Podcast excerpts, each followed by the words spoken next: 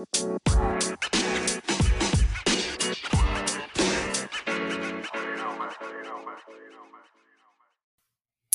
everyone, and welcome to the Be Better podcast. I'm your host, Dr. Perkins. Today's episode is called Be Better with the Social Television Network. The mission behind the Be Better podcast is for people to think about life a little deeper.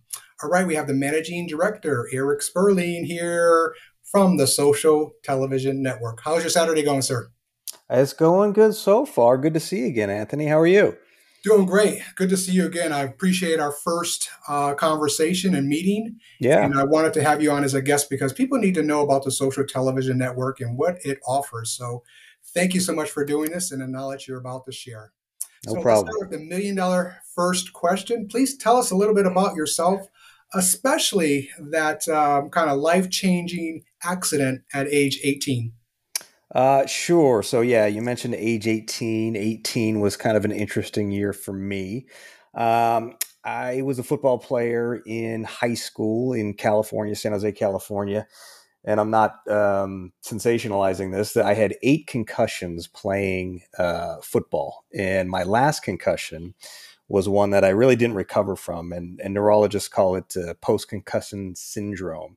And what that basically means is you have the symptoms of a concussion that that linger on um, weeks, months, even years after that. And so, towards the end of my senior year, um, I was really struggling. I, you know, was a 4.0 student. I was a dedicated student, uh, student athlete, and within you know six months, I was a completely different person.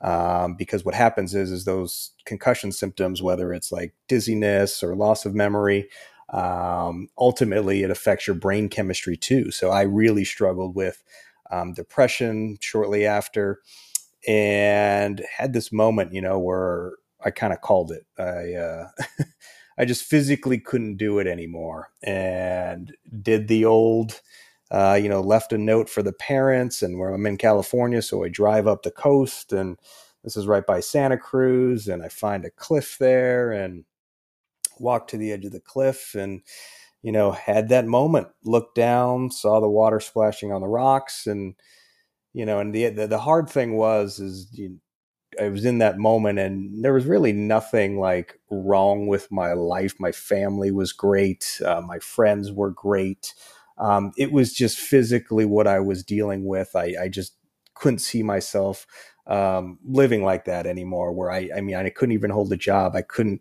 I couldn't count change, which was crazy to me. I was at a local gym, you know, I was trying to get a job at a gym, and I was working the front desk, and I just, it was too overwhelming for me, and so I had to just be. I was the, you know, the guy who cleaned the equipment. Um, it gets such a such a drastic change from where I was like six, seven months prior.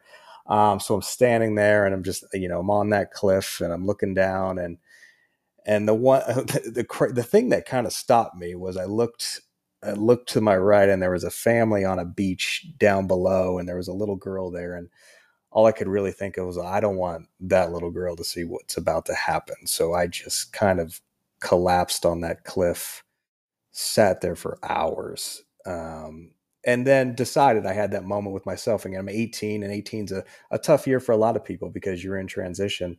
Um, but I just decided, okay, I'm, I'm going to keep living, but I'm not going to try. I'm not going to do anything. I'm just going to enjoy this life of alcohol, drugs, partying. And it's easy to find parties when you're 18 years old. And that was every night for me. That's what that was. Um, really masking what was going on mentally, um, the struggles with post concussion syndrome. And so it was March of 98 when uh, I met this girl, Lindsay. She's great. Um, we dated and she, she said, Hey, let's, you know, we want to go to the mall one night. And so we hop in the car and she had one of those, I think it was an 85 cabriolet convertibles, you know, the ones all the girls wanted from the 80s uh, in the movies.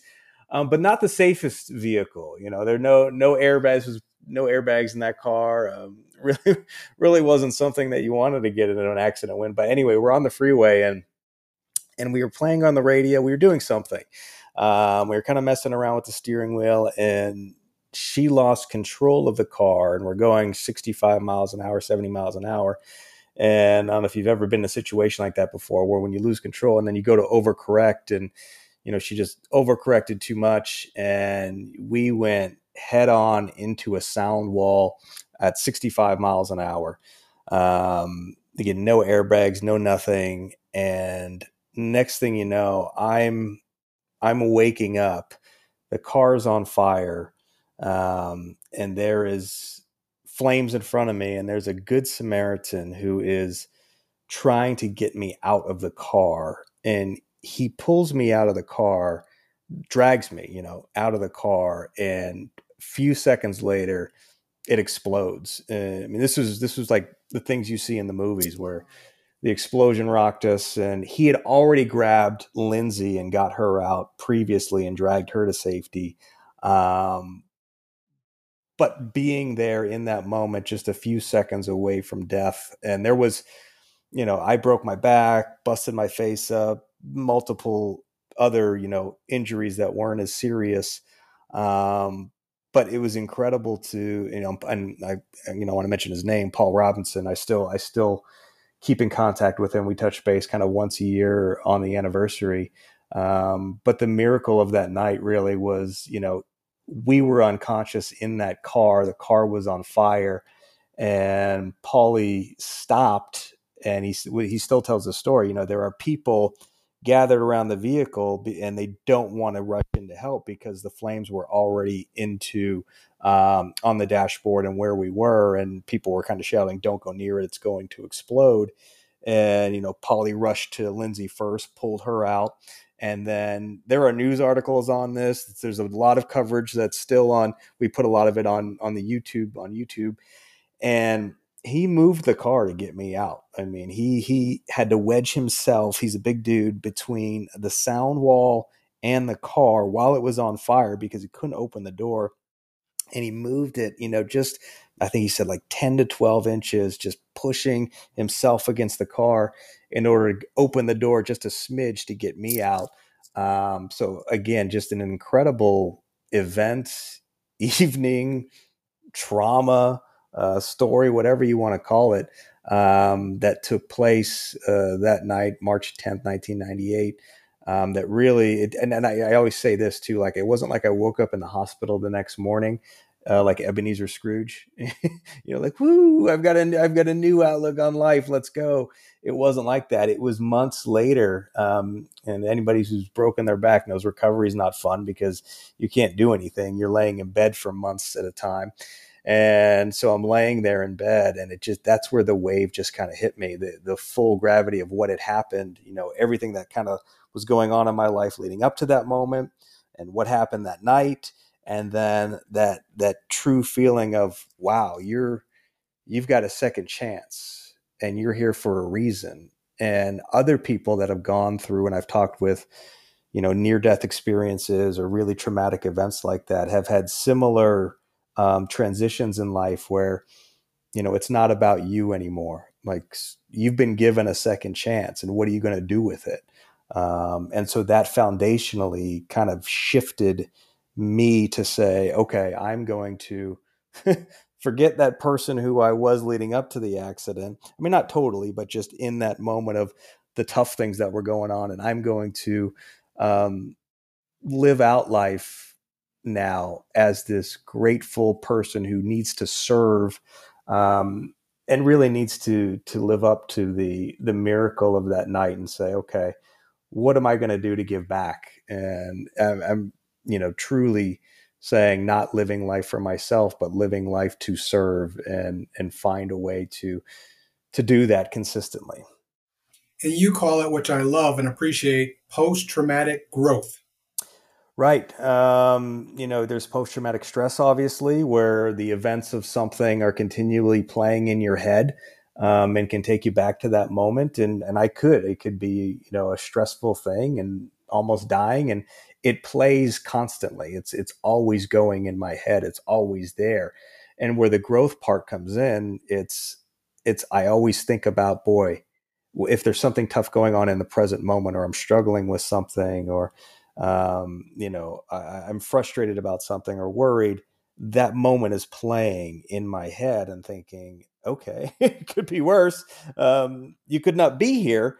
So it it immediately centers me, it immediately grounds me to be able to focus and take on stressful things or see things in perspective where okay, flashback 25 years ago and whatever I'm stressing about right now or whatever per- thing I'm struggling with is actually a blessing and I know that's that's hard for a lot of people to to conceptualize that when you're going through tough times or you're going through a stressful scenario um, how to see it as a blessing but i do um, i really really do i think there it, it could be a lot worse and i'm grateful for some of the trials that have happened afterwards in your story is a great example of storms are just temporary. Correct. Yep. Very good. And some last you... longer than others. You know, some you some are brief, but some storms are years. Um, but know that there are paths to overcoming that, and I think uh, you're absolutely right. Storms are going to come, but you know you have the ability to to to weather it and climb out of it. What is the mission of the social television network and the opportunities it offers? Yeah, so STN, our mission is to create a better local media experience. And, you know, it does kind of tie back into what we were all, you know, just talking about my background. You know, I went into college for broadcast journalism, ended up being a news producer for a lot of years, um, different markets across the country. Uh, then I ended up as a sports anchor here in, in Phoenix. And what I learned um, being in that business, being in that industry, um, you know, you and I have talked about this before. You know, if it bleeds, it leads. Philosophy was really strong, and yes, yes, yes, yes, yes. Yeah. Um, let's let's let's just dive into that because you're about to. That really bothers me. But go ahead. Yeah. if it bleeds, it leads was sort of the D, in our DNA, and it's one of the things I was taught really early in the business, and it was my job. I was the one. I was the news producer. I dictated what would go on the air every night. It was crazy. I was a young guy, you know, I forgot I was like 21, 22 years old, and I was the last stop. You know, okay, hey, we need to cover this or what should we be covering? And you always wanted to, you not wanted to, but the way you built your newscast was kind of around what were the most traumatic things going on in your community um, at the time. And so it really was if it bleeds, it leads. If we had like a community growth story or something interesting and we had it as our lead story, and all of a sudden there was a shooting or a fire or a police situation. That immediately took uh, priority, and we would send all our resources to that. So, if it bleeds, it leads was the philosophy of you know local media, local news, and it's not that way for for every station. But if you turn on the local news, you'll see it's still pretty present. Um, but STN, our, our you know our goal is to kind of flip the script on that and put all of our efforts and resources into telling the stories of local leadership, community growth, um, the solutions in our community. And we do a really good job of bringing all of those people to the table. And we have the resources, the same resources we had with local news. You've been down to our studio. We have a tremendous uh, news studio broadcast team. Um, storytellers, digital content. So we have all the resources we had in local news, but really changing the mission into okay, leadership, community growth, actionable solutions, things that really build our community up instead of spending a lot of time just showcasing you what's wrong with our community. Awesome. Can you globally reach everyone?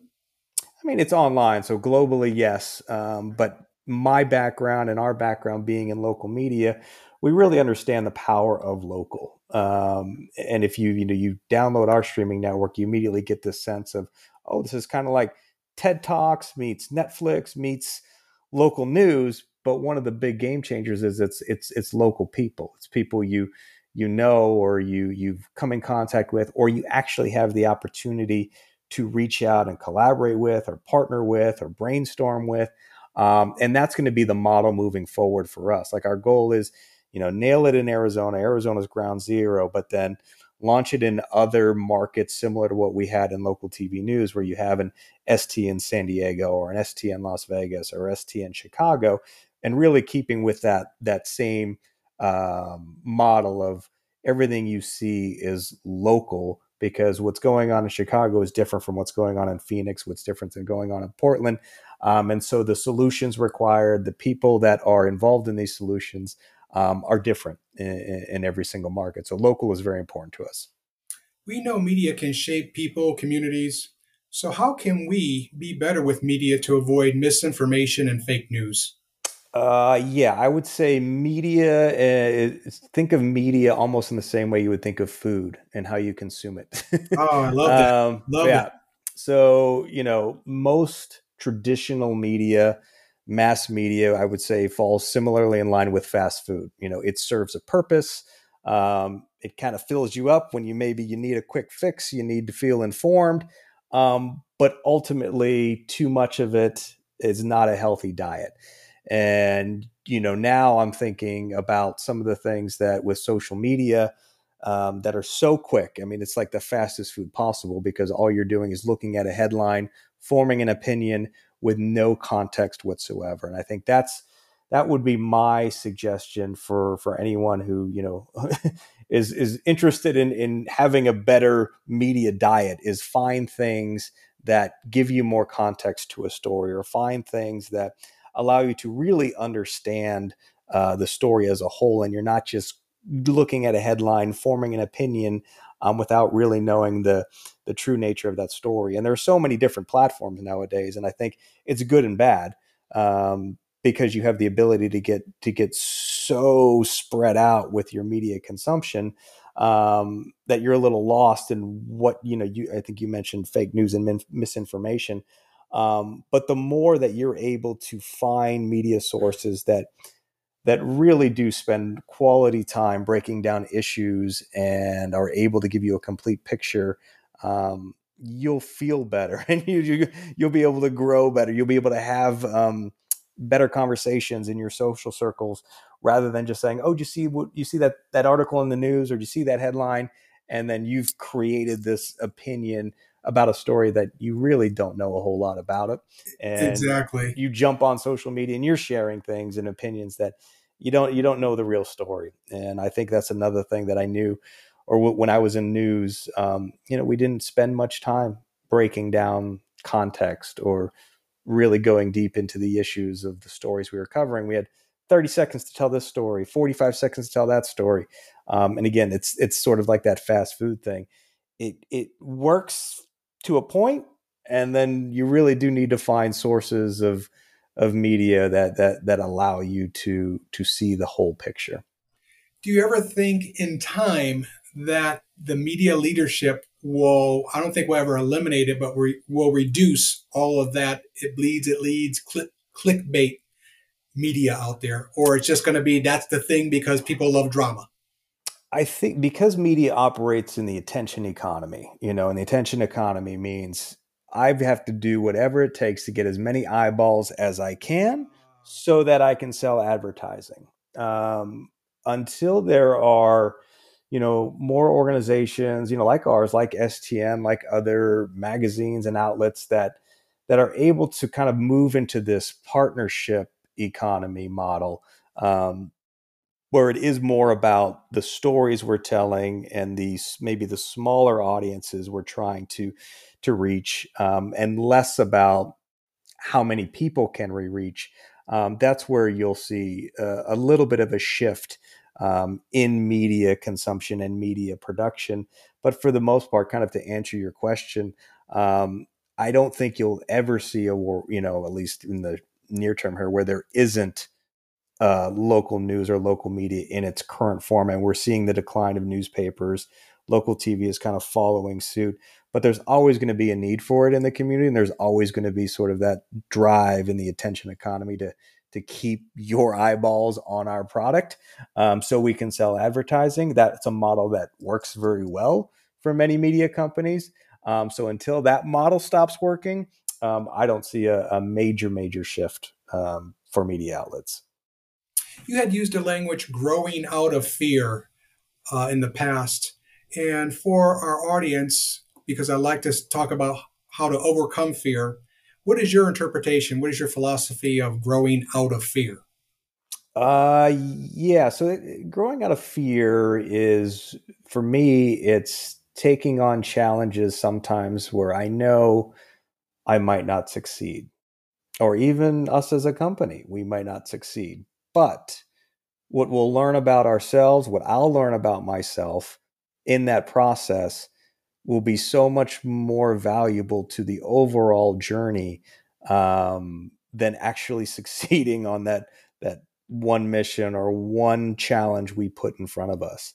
And I think you know once you start doing that or adopting that philosophy, it becomes easier to take on challenges and take on more risks and be uncomfortable. And I think we all know, right? Like we only grow when we're uncomfortable. Right. And so if you don't have that that mindset of like, all right, what's about to happen is going to be uncomfortable. This is a challenge. This is a risk. But putting myself in an uncomfortable position, no matter what, whether I succeed at the end of this or whether I fail, I will have grown somewhere inside of me we will have i will have grown or if it's a company we will have grown and so i think you know growing out of fear is is just that it's being able to put yourself in uncomfortable situations knowing that it's really a win-win situation you're going to a if you succeed great if you fail that's okay too because you will have grown somehow some way in the process very good very good i'm going to ask this next question about uh, because it centers on pushing you off your comfort couch. You had mentioned something. Lloyd, I think Hopkins had challenged you to write a book called "Run to Your No." Are you going to do that in the future? No chance. Lloyd's always he's um, always making me do things. He's always wanting. He's always challenging me to. Yeah, yeah. If there's a I mean, you're an author, right? If there's a, a ghost writer or some somebody that wants to sit next to me and gotcha, I can just articulate it, and they, yeah, maybe maybe that's maybe that's the route I'll go. But okay, how about this then? What would you, if you were given a quick spiel on "Run to Your No"? What would that be?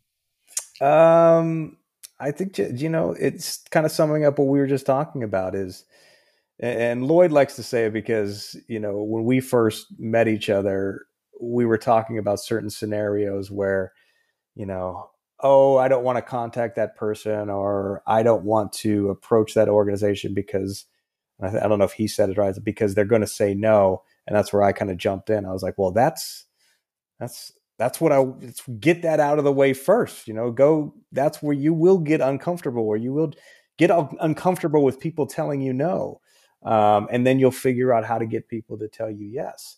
So it's one of those things where too many people, I think, um, they're so afraid of the no. They're so afraid of being uh, rejected or let down um, that they don't even take that chance. And I always say, like, be be self aware too. Like, you know, be self aware of what you're asking for. You know, don't just say, "Oh, I'm I'm, I'm going to take every shot I can." No, you know, make sure that you're you're calculated in some way of what you're asking for, what the challenge is, um, but don't be afraid of it.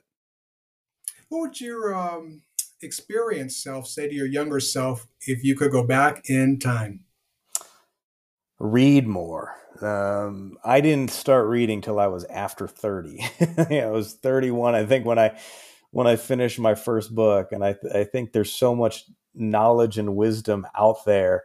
Um, I think, you know, in some of us in our early 20s or, you know, when we're early in our careers, we, you know, maybe we we think we know it all, and we think we're we're so tunnel vision into ourselves and and our career paths that maybe just taking in a little bit of knowledge from the outside can can really help in that. And I I think through throughout my early career, I I kind of tuned that stuff out. I wasn't really into what we're doing right now, which is you know you know leadership development and personal growth.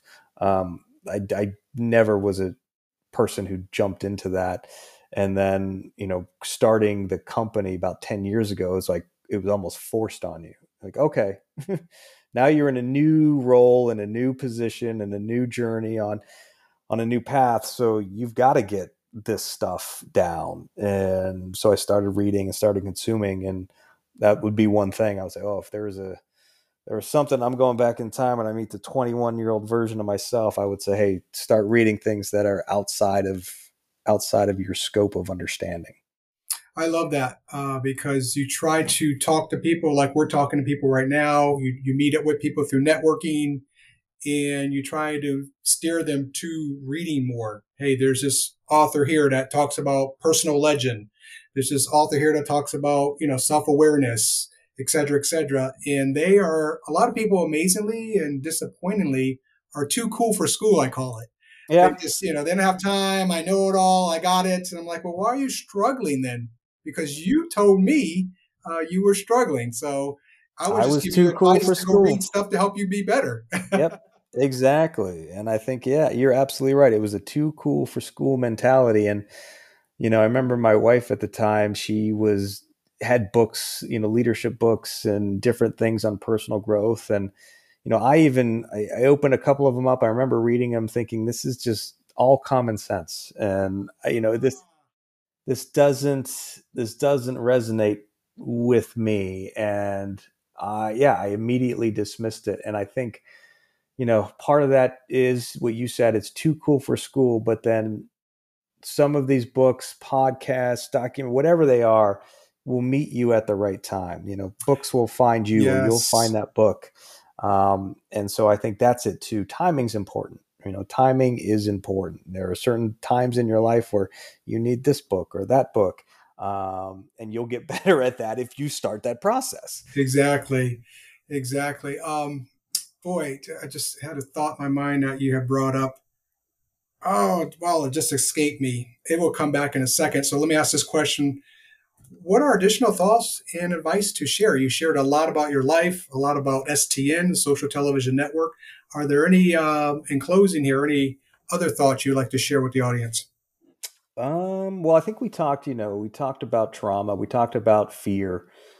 Um, and so I would, I would sort of say, you know, no matter who you are in life, no matter your age, race, gender, you're going to get knocked down. you're good at some point. You're gonna get your butt kicked, um, and it could be multiple times. So understand that you know there's there's so much value in sitting with it. Sometimes, um, you know, some people want to ignore that emotion of sadness or anxiety or depression. Um, but once you're able to, and again, this goes back to just being comfortable, being uncomfortable, um, you'll be able to process your emotions in a way that aren't hiding from what's really going on. And that helps you with self awareness. It helps you with relationships. It helps you with growth um, and it'll help you get back up faster. It'll help you pick yourself back up faster. So, you know, with again back to you're always going to get knocked down.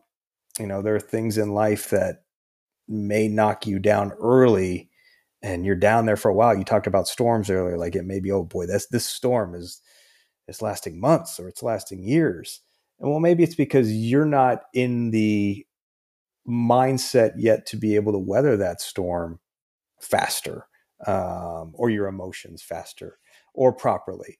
And so, you know, once you're able to do that, those storms just become much smaller and much shorter. And you're able to really focus on the things that you want to focus on and knowing that you're going to get knocked down again, but you'll be able to pick yourself up that much faster. I appreciate your words and love your words. Getting back to a few things now that it's come back to me, uh, you had mentioned people grab materials and they think, oh, this is common sense. But here's mm-hmm. the big rub common sense is not common practice. Mm-hmm. Absolutely. That's, that's, it right there. We know we shouldn't be smoking because it's bad for our health, or gambling because we don't have any money, or drinking because too much of it is too bad. But we do it anyways. And then there's consequences with that.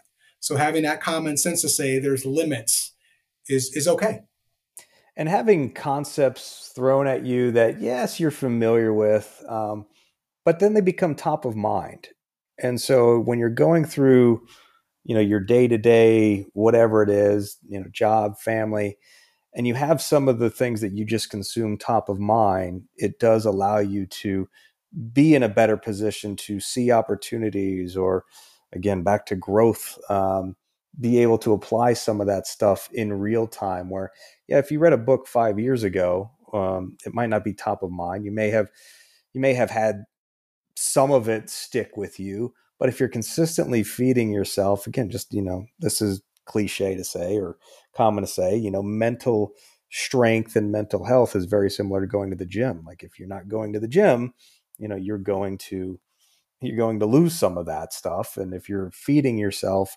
brain food consistently um, you're going to be much stronger. So it is a it is a manner of you know are you doing it consistently? And then you'll be able to use it on a day-to-day basis exactly. You talked about positivity earlier and you're correct.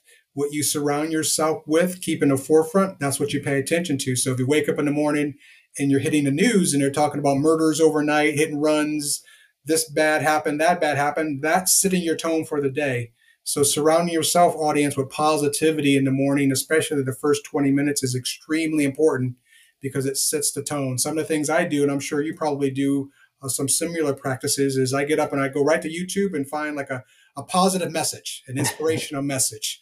Um, and then I just fill my brain up with all that. Then I get a power smoothie, fill my body up. And now I got a good tone flowing and going here, and I'm, I'm ready for the day. And then you mentioned rejections and failures a philosophy that I practice. Uh, when I get rejected for a relationship or a job offer, I just said, okay, that's just getting me to my better job, my better relationship. And I just keep moving on and don't take it personally. So, uh, yeah, I think there's a balance between, you know, being positive, but then also being able to discern things and self awareness. Um, but but look at those things from a point of optimism or positivity you know you're not trying to fool yourself into thinking oh i'm having a great day or or this is an amazing situation um, but if you're primed at looking at it clearly from a point of positivity or from a point of optimism um, you're not lying to yourself or you're not masking the situation you're able to discern it accurately um, you're going to have a better outcome whereas if you approach it with stress and fear and anger, um, yeah, chances are the outcome is not going to be what you wanted. So I think there is this balance of um, being positive, but also being able to really understand reality and discernment. How can people contact the STN, the Social Television Network, for questions, a tour, or to explore opportunities? First thing, if you just want to be a viewer, the app is available. The streaming network is available to download um, on the App Store or Google Play. That's a great kind of starting point for everyone. I kind of recommend that. There's a ton of content on there. Um, and again, most of it right now is, I mean, all of it is Arizona focused and Arizona based. So um, if you're an Arizona resident, um, you're going to find it highly valuable.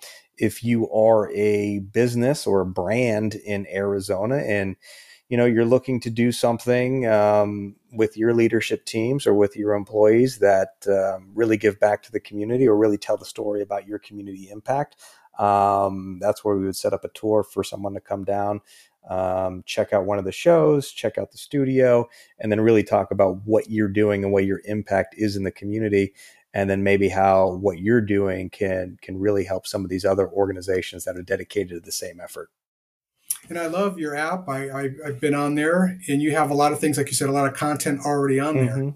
One of them is called uh, "Fortunate Failures." Yes, and I went through that, and there were some really good. Uh, all of them were great. Uh, lessons learned, I call it. Yeah, that's like we've been and, talking about this um, whole time. You know, you're down, but sometimes when you look back in time, what was probably at the time the worst moment in your life sometimes end up ends up being the best moment in your life or the turning point in your life and that's kind of what fortunate failures is all about is you know having local leaders reflect on their journeys and and go wow that moment at the time was awful but i grew out of it and if it didn't happen i wouldn't be where i was today there you go. Now, is your website up, I believe, or you're getting an enhancement to it? Or yeah, we're really excited. So the new website launches um, early September, and I think if you go to our website now, stntv.com, it doesn't look like a, a, a media site. It doesn't look like the traditional local media site you would expect to see.